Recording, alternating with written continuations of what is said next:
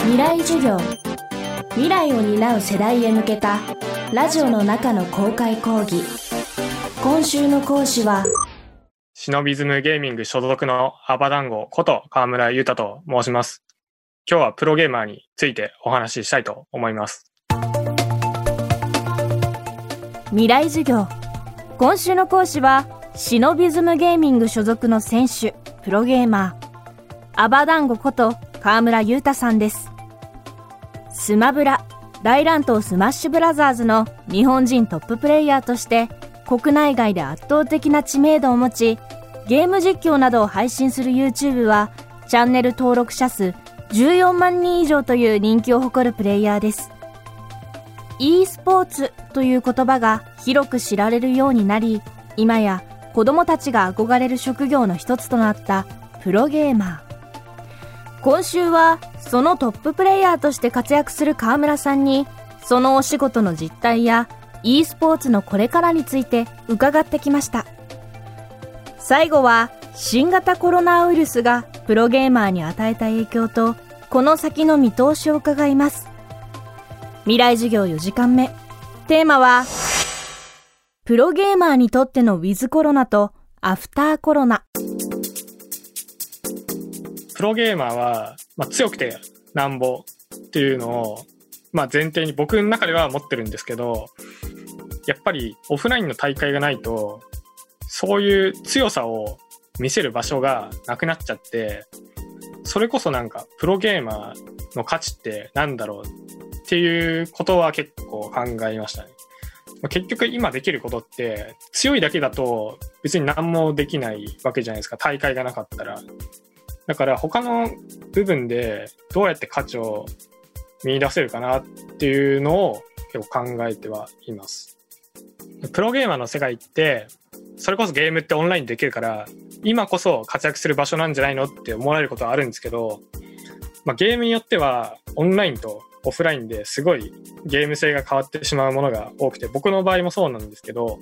まあ、例えばオンラインでやると遅延が 0. 何秒かかってしまうとかそういうのでもうそもそもゲーム性が大きく変わってしまうものとかはオフラインで培ったものがオンラインでできないとかよくある話なんですよね。まあ、そういうゲーム性が違うっていうのが一つとでもう一つがやっぱりゲームとはいえオフラインの場所の方が人と人の交流があったり大会会場でのみんなで盛り上がってるライブ感っていうかそういうのが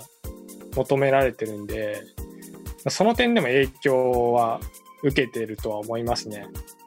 僕がそもそも勝ちたい大会で活躍したいって思ったきっかけが海外で大会行った時の僕が勝った時の会場の歓声だったんでやっぱり歓声を浴びるっていうのがすごい気持ちいいことなんで、そこは結構力になりますね。オンラインだとやっぱ味わえない部分、コメントでは一応あるんですけど、リアルな感覚っていうのはやっぱり欲しいですよね。ということで、オフラインの大会、つまり会場に観客を集めて行う大会が軒並み自粛に。その一方、空いた時間を活用してプロゲーマーたちが積極的に取り組んでいたことがあります。それが配信です。やっぱ自粛期間中、やっぱりみんな暇なので、やっぱ配信を見る人はすごい増えましたね。なんで、4月5月と暇な時期に頑張って配信してた人はすごい登録者とか伸びてるし、そこはいい点かなと思います。で、あと僕の場合は、結構この自粛期間中別のカードゲームとかやったりして、そっちのゲームでも一応お仕事がもらえたりしてるんで、まあ、別のゲームをやり込む機会としてはまあ良かったのかなとは思います。プロゲーマーっていうとやっぱ大会に出ることが仕事だっていう人が多かったんで、今その大会がない今、どうやって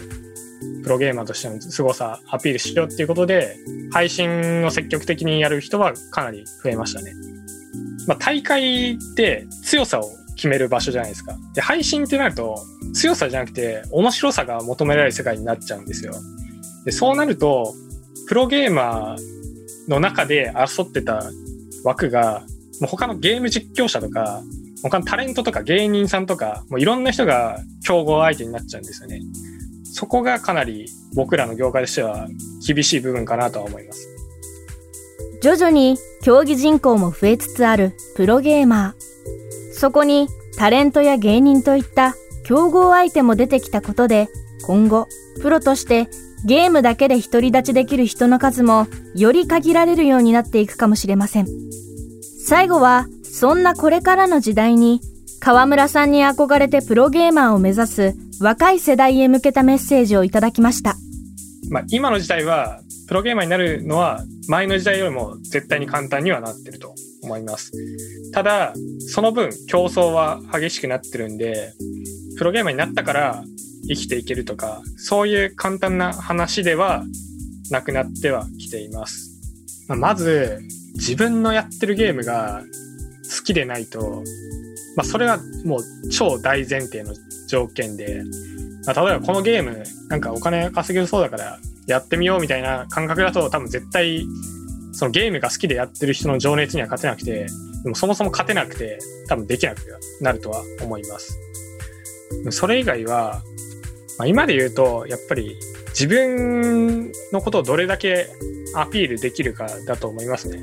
まあ、やっぱりプロゲーマーって数が増えてるんで、配信とかそういうので自分は他の人とどういうふうに違うみたいなのを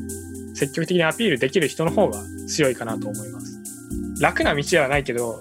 ゲームが本当に好きな人間だったら目指してもいいのかなとは思います。未来授業今週の講師はシノビズムゲーミング所属の選手プロゲーマーアバダンゴこと河村裕太さん今日のテーマはプロゲーマーにとってのウィズコロナとアフターコロナでした。未来授業来週は東京大学地震研究所平田直さんの講義をお届けします。